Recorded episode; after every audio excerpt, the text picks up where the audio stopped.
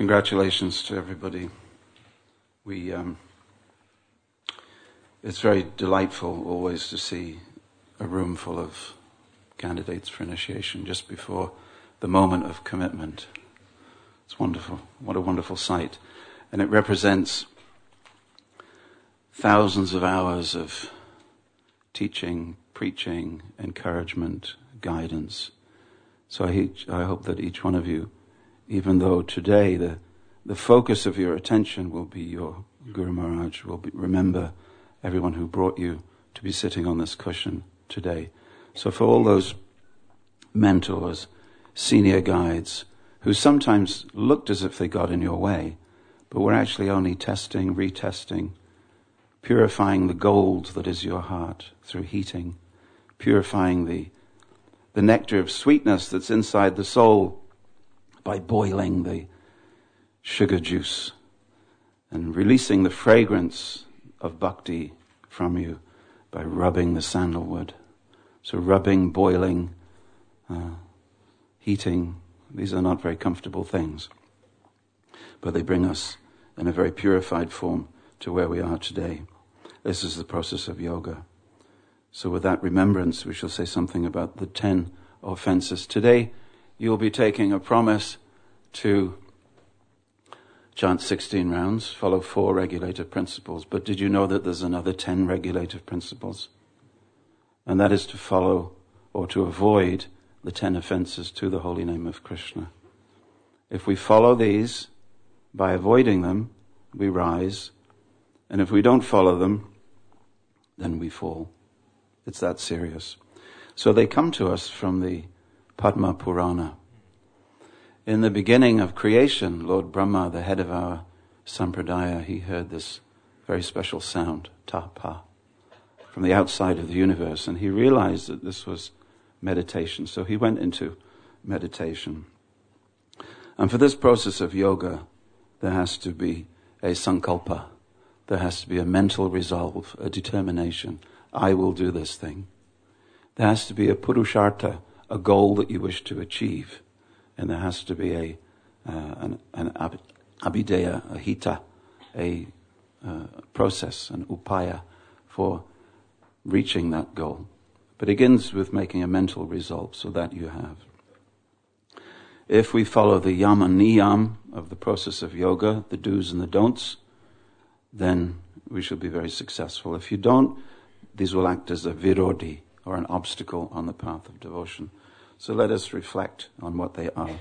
So from the Padma Purana, the Brahmakanda, chapter 25, verses 5 to 18. Satam nindanam na paramam aparadam vedanute yata kyatim yatam katam usahate tadvigariham. To blaspheme devotees who have dedicated their lives to chanting the holy name of Krishna. The holy name who is identical with Krishna will never tolerate such blasphemous activities, even from one who passes as a great devotee. And Sri Vishwanath Chakravarti Thakur, he says in his commentary, he says, even if you are a substantial devotee, an experienced devotee, and the person whom you offend is a junior devotee, a new devotee, or an inexperienced devotee, still the holy name of the Lord will take that as an offense. Why? Because someone who has taken the holy name of Krishna is dear to Krishna. He immediately becomes dear to Krishna. And we don't know, none of us know, how dear that devotee is to Krishna. The example of what not to do is the example of Durvasa Muni. He didn't know that Maharaj Ambarish was very dear to Krishna.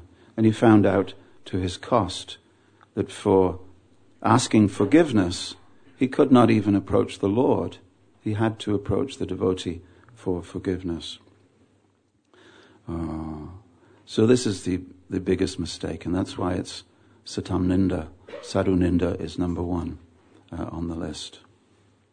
The second, Shivasya Shivishnor Ya Iha Gunanamani Sakalam Diabinam Pashyatsa Kalu Harinama Hitakaraha. To consider the names of Lord Shiva or Lord Brahma to be on an equal level with the holy name of Lord Vishnu. We do not disrespect the demigods. but neither do we petition them to answer our calls for a more improved life. We know that they exist, we know that they are real, we honor them, we respect them as devotees of the Lord, but we do not petition them to increase our chances of happiness in this world. And that is the difference. And the Guru gives what is known as the Tatparya, the hierarchy.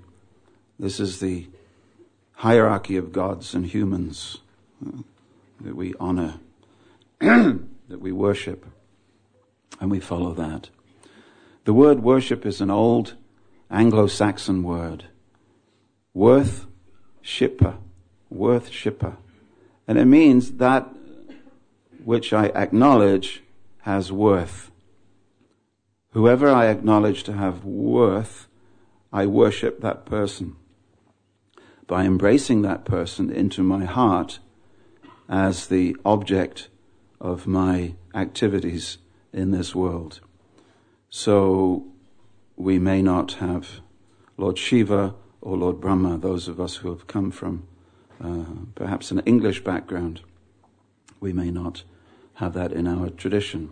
But everybody has the capacity to worship someone else who is famous, who is beautiful, who is a celebrity, who is rich, and to make that person the object of our attention.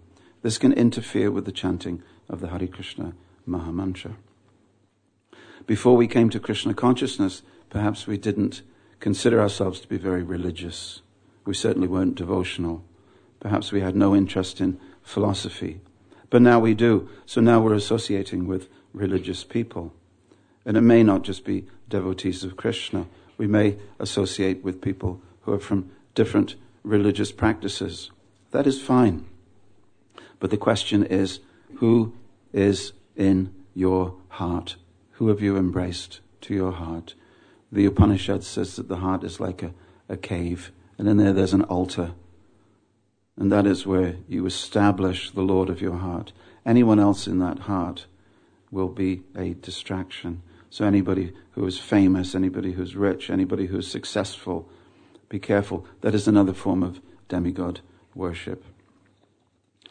Um, the uh, second offense is also the second commandment that Moses received from God on the mountain. Do not make a graven image. Do not make a sculpted image in your own imagination. Do not imagine Krishna to be something other than he actually is. So it's our duty not to worship the Krishna of our imagination, but from today to hear from our Guru Maharaj the Krishna of reality. And perhaps one will be less comfortable than the other, but I can assure you that in the end, the Krishna of reality is much more important than the Krishna of our uh, imagination. Um, number three is Guru Oravagya. Agya means the order. Guru Oravagya means to reject the order or disobey the order of the spiritual master. Why would you do that? Because you consider his instruction not to be relevant to you. You consider that he's an ordinary person. Today, None of you will consider your guru to be an ordinary person. But today is the beginning of the rest of your life. And it is very natural for one's focus, one's concentration to become dissipated by the passage of time. It happens. Today's initiates also are tomorrow's forgetful people. So please kindly don't be forgetful. The Guru has taken this responsibility for you You've taken the responsibility to be a good disciple.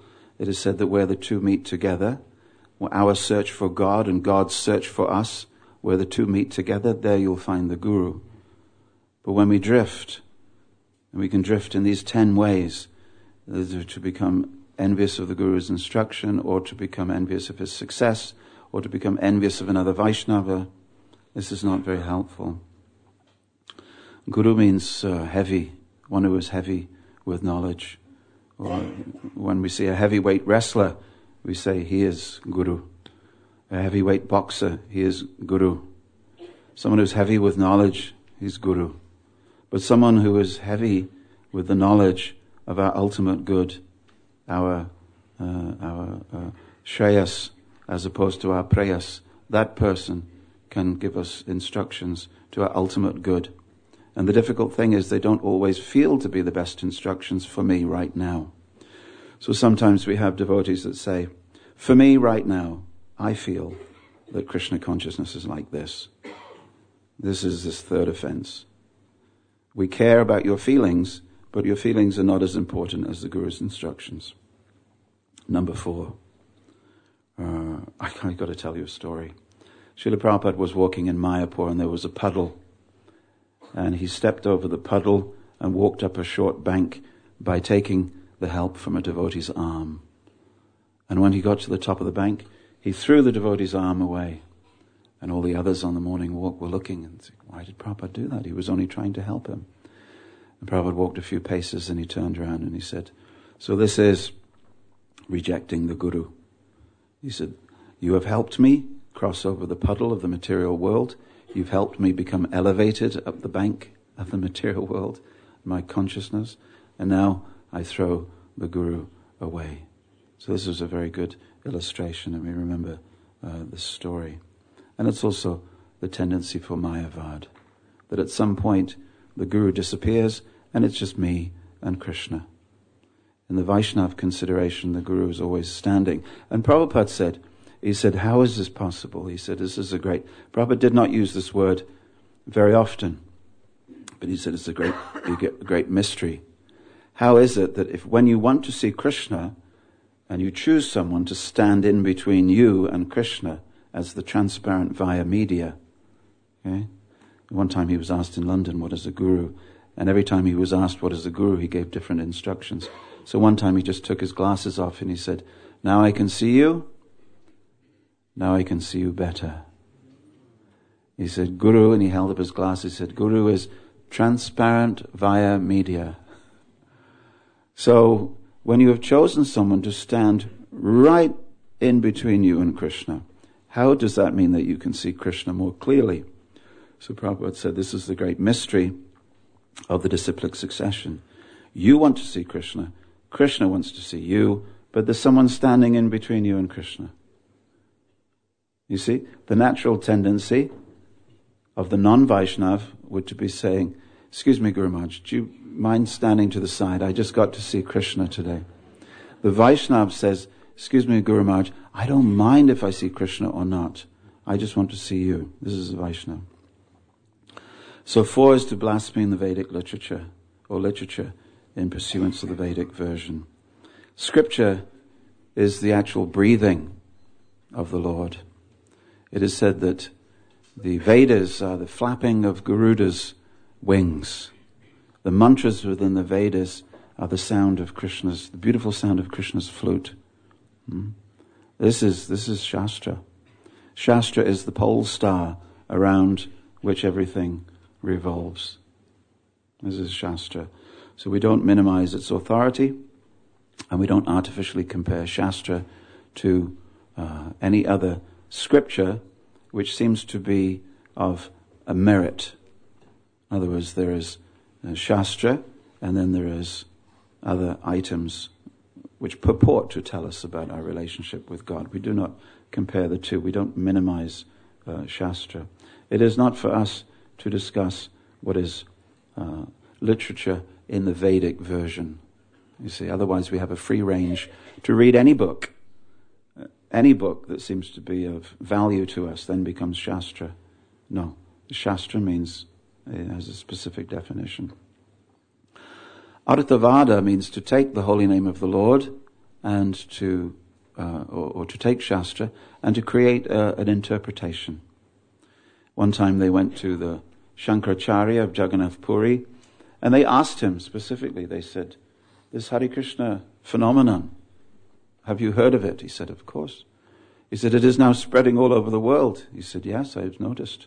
they said, what is their strength? He said, is it the mantra they're chanting? Is it the mantra they're chanting? He said, no. He said, when they meditate, he said, it is the silence between the words. When they say Hari, Krishna, You notice there's a silence between the Hari and the Krishna. When they meditate on that silence, that gives them the spiritual strength to push on their movement all over the world. This is called Arthavada. Arthavada. To give some interpretation as to why the chanting of Hare Krishna is actually effective. Next, in quick succession, number six is Harinamni Kalpanam. Kalpana means fiction. So I can write a work of fiction, but you should know the difference between what is fact and fiction. Kalpana means fiction. So to consider that Hari, Harinam is fiction, or the, the results of chanting Harinam is fiction, or to think that chanting something else uh, is just as good, or to consider that it is all um, exaggeration for religious purposes. Normally, in any religion, they tell you stories which will magnify the results of what you do for the purposes of encouraging you to do it. But if you think that the holy name of the Lord has been somehow magnified or increased, or, and it is just to induce you to some religious or pious activity, that it is all uh, hyperbole, uh, then this is a mistake. In uh, Edinburgh, Prabhupada had just finished giving a class, and uh, one young guest asked him, and uh, Edinburgh was very dear to Prabhupada because uh, his teacher at Scottish Churches College was obviously from Scotland. And Prabhupada, as a young man, he had, um, one time he had uh, put forward this idea that the soul has another life after this one. And his Scottish teacher had said to him, he said, he said, laddie, he said, how can there be a life after this one. He said, How can we be experiencing the results of our past life? Who was there in a last life to see what you did? Who is there in this life to give you the results? And Prabhupada said, At that time, I was a student and he was my teacher, so I could not say anything. So at different times in his life, Prabhupada said, How is the temple in Edinburgh? Do we still have a temple in Edinburgh? So here he was. Now he was the teacher, and here was a student, and the student said, uh, Excuse me, you've told this story and you've told that story. He said, Is it fact or is it exaggeration? And Prabhupada just looked at him and he said, This is what Prabhupada said. I heard this from Kishore, who was in the class. He, he, Prabhupada looked at him and he said, he said, Do you think that I would tell you fairy stories? Use that expression. Do you think that I would tell you fairy stories? Huh? I think he said a similar thing at different times too. As I'm not exaggerating, he says. Rather, the power of the holy name is the seed for all the personal transformations we see around the world. As one of the elders here, and looking at my elders, we remember a time when there was hardly an ISKCON in Germany, hardly an ISKCON in Paris, you see. And now we have an ISKCON in Kuwait, an ISKCON in Moscow. Huh? Thank you, Mandakini, for going all the way to Russia in those early days. we have, I remember a time when people used to say to me, How many temples? This is very nice that you're in the West, but do you have any temples in India? And I would remember the list in the Back to Godhead magazine, and I would say very proudly, I would say, yes, we have temples in India. We have 17 temples in India. And now the number is something like 200. Huh? So many. So all around the world. And it all came from one person who sat under a tree with a bongo drum and chanted Hare Krishna, Hare Krishna, Krishna Krishna, Hare Hare.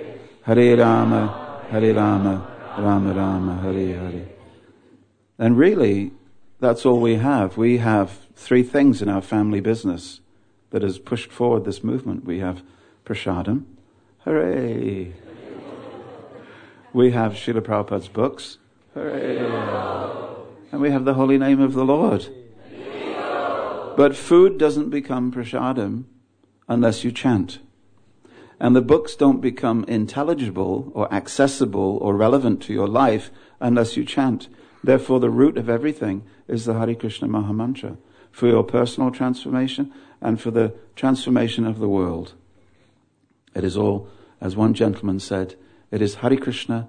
He, said, he, was, he was just passing away. Just passing away. It was 30 seconds before he died. And he looked at the devotee who was by his bedside and he said, he said, now it is Hare Krishna all the way. so today you're all in good health. You're all in good health. But from today, it is Hare Krishna all the way. So, quickly, for the last ones. Namno balad yasya hi papa buddhir, navidyate tasya yamair hi.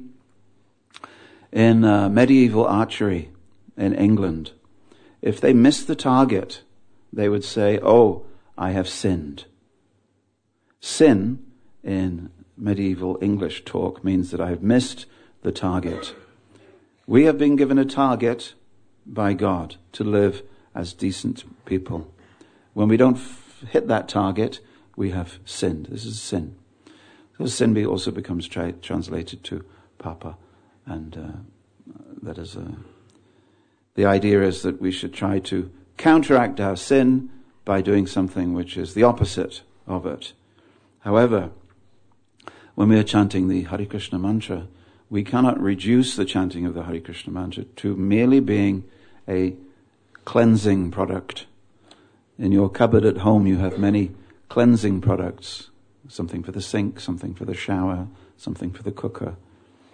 If you treat the Hare Krishna mantra like a cleansing product for the heart only, and this allows you to repeat the bad habits of the past, then Prabhupada here, he says this is the greatest offense at the lotus feet of Harinam.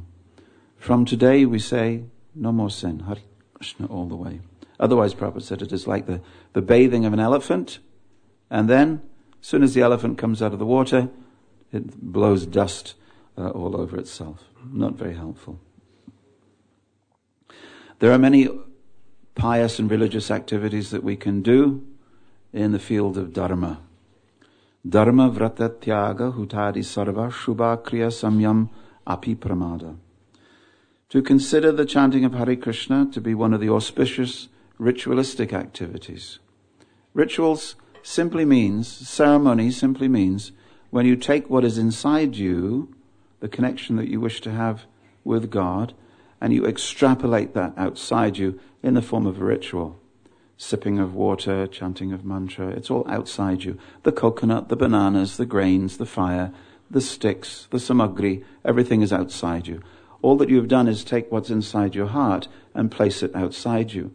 But there are different types of ritual, ritualistic activity, and these are normally for elevation to a higher state within this life, the defeat of one's enemies or one's weaknesses or one's bad astrological influences in this life, or elevation to another planet. If we consider the chanting of the Hare Krishna mantra to be simply one of those many, many activities which have been suggested as a ritualistic performance, we will also sin. We will also make, make a mistake, miss the mark. Uh, similarly, if we think that oh, today we're going to have a fire sacrifice, don't think that this fire sacrifice is the same as the ritualistic auspicious activity mentioned that we're not supposed to do. Sometimes people come to me and they say, well, chanting of Hare Krishna is the process for the age of Kali, and fire sacrifices are not. So why do I need to do a fire yagya at my initiation? No, this is a, these things are, the fire yagya that we do today is not a ritualistic activity, but it is a, a decoration for the sankalpa that you have made. And everything that we do is for pure devotional service. So when devotees become married, that fire is for pure devotional service. This fire is for pure devotional service. And anytime you see a ceremony or a ritual, don't think, ah, this is number eight. This is a ritualistic activity. Some water, some fire, some sticks. I have nothing to do with this. From now on, just don't. Just like if you have a diamond and you have a beautiful gold ring, when the diamond is set in the gold ring, it's safe and secure. The diamond is not gold, the gold is not diamond, but one performs a setting and a security for the other so that you don't lose it. So everything that we do which appears to be ritualistic is to enhance and keep the chanting of the holy name safe. Um, finally,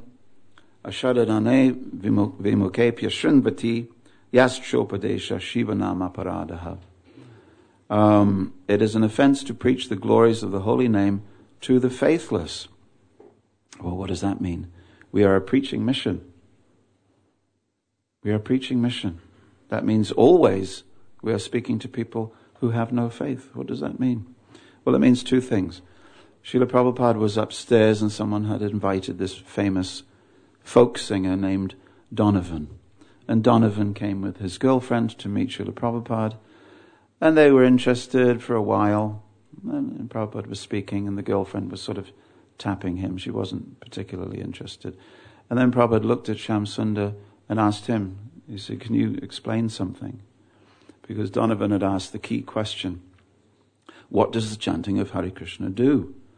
So Shyamsundar was explaining this and then this and then this and this and he ended up with the gopis in Vrindavan and the Rasa Leela. Prabhupada was looking at him. And then Donovan and his girlfriend said, thank you, got up and left the room, had a little prasadam, went out the door. So Prabhupada turned to Shamsun and he said, oh, you have told him too much. He said, this is the ninth offense to the holy name of Krishna. You cannot tell too much too soon. You see, in our work of life, yoga, Prabhupada describes yoga as a series of steps. It's a rurukshu, a ladder. And Patanjali Muni in his Yoga Sutras, he said, first comes yam niyam, the do's and don'ts. Then you sit down nicely, you do the asana. Then comes pranayam, otherwise you'll never control your mind. Okay? Then comes mm, pratyahara and dharana, dhyana, samadhi, all these items. And so it is an eight, an ashtanga system. So similarly, when people are making an intellectual adjustment to Krishna consciousness, they need to come step by step. Need to come step by step. Otherwise, they'll also think this is exaggeration. This, these are fairy stories. You see, and we don't want that. It is logical. It is rational, and it is something that is directly experienced. Okay. Finally, if you've heard the first nine, and still you remain attached, if you've heard the glories of the holy name, and you still remain attached, and the manifestation of your attachment is sleepiness, laziness in chanting, inattentiveness, or just, you know, just a fusion of the mind and the, the beads, leaving the holy name out. This is not, Prabhupada says this does not show respect and love for the chanting of the Hare Krishna mantra, and that is an offense. He said, perhaps, when I read this first, when I was 17 years old, I thought, well, this is something to look forward to. Prabhupada described the eight transformations that come to a person who chants the Hare Krishna mantra. First, there's a choking up of the voice, and then there's goosebumps, and then there's tears in the eyes, then there's a shaking, sweating, fainting. And I thought, oh, yeah, I'm going to do this. and then Prabhupada put a codicil at the end. He said, he said, perhaps all the eight symptoms of ecstasy may not come immediately. but there should be enough to keep you going until the next week. In other words, if you really don't, if you're really not, if you really hadn't experienced anything with the Hare Krishna mantra in the years and all the time and all the effort that you've put into it, you would not be sitting here today. But Maya has some tests. Don't think that your mentors or your tormentors were the, were the worst people that you had to satisfy. In order to get to Vrindavan, you have to get through the Kshetrapala. The Kshetrapala is where Lord Shiva installs himself, and Lord Shiva always carries the trident. It's a little different from the trident of Mother Amba. She will, you know, the Adhibhautik and the Adhyatmik and the Adi Devik, and these are the problems. But we will be tested. We'll always be tested. Uh, so when the tests come and the ecstasy fades, that is the time to think, actually, what do I need to know right now? What do I need to do right now? How can I move forward? How can I move forward? So this is this is the thing. Thank you very much. These are the ten offenses. I commend them seriously to you. I ask you to avoid them in your life, not just while you're chanting Hare Krishna, because that's just an hour and a half or two hours a day. It's every day. These are part of the regulative principles of being a devotee. It's not just, you know, the four that you're going to say verbally. It's these ten. These are the secret ones, okay? Hare Krishna.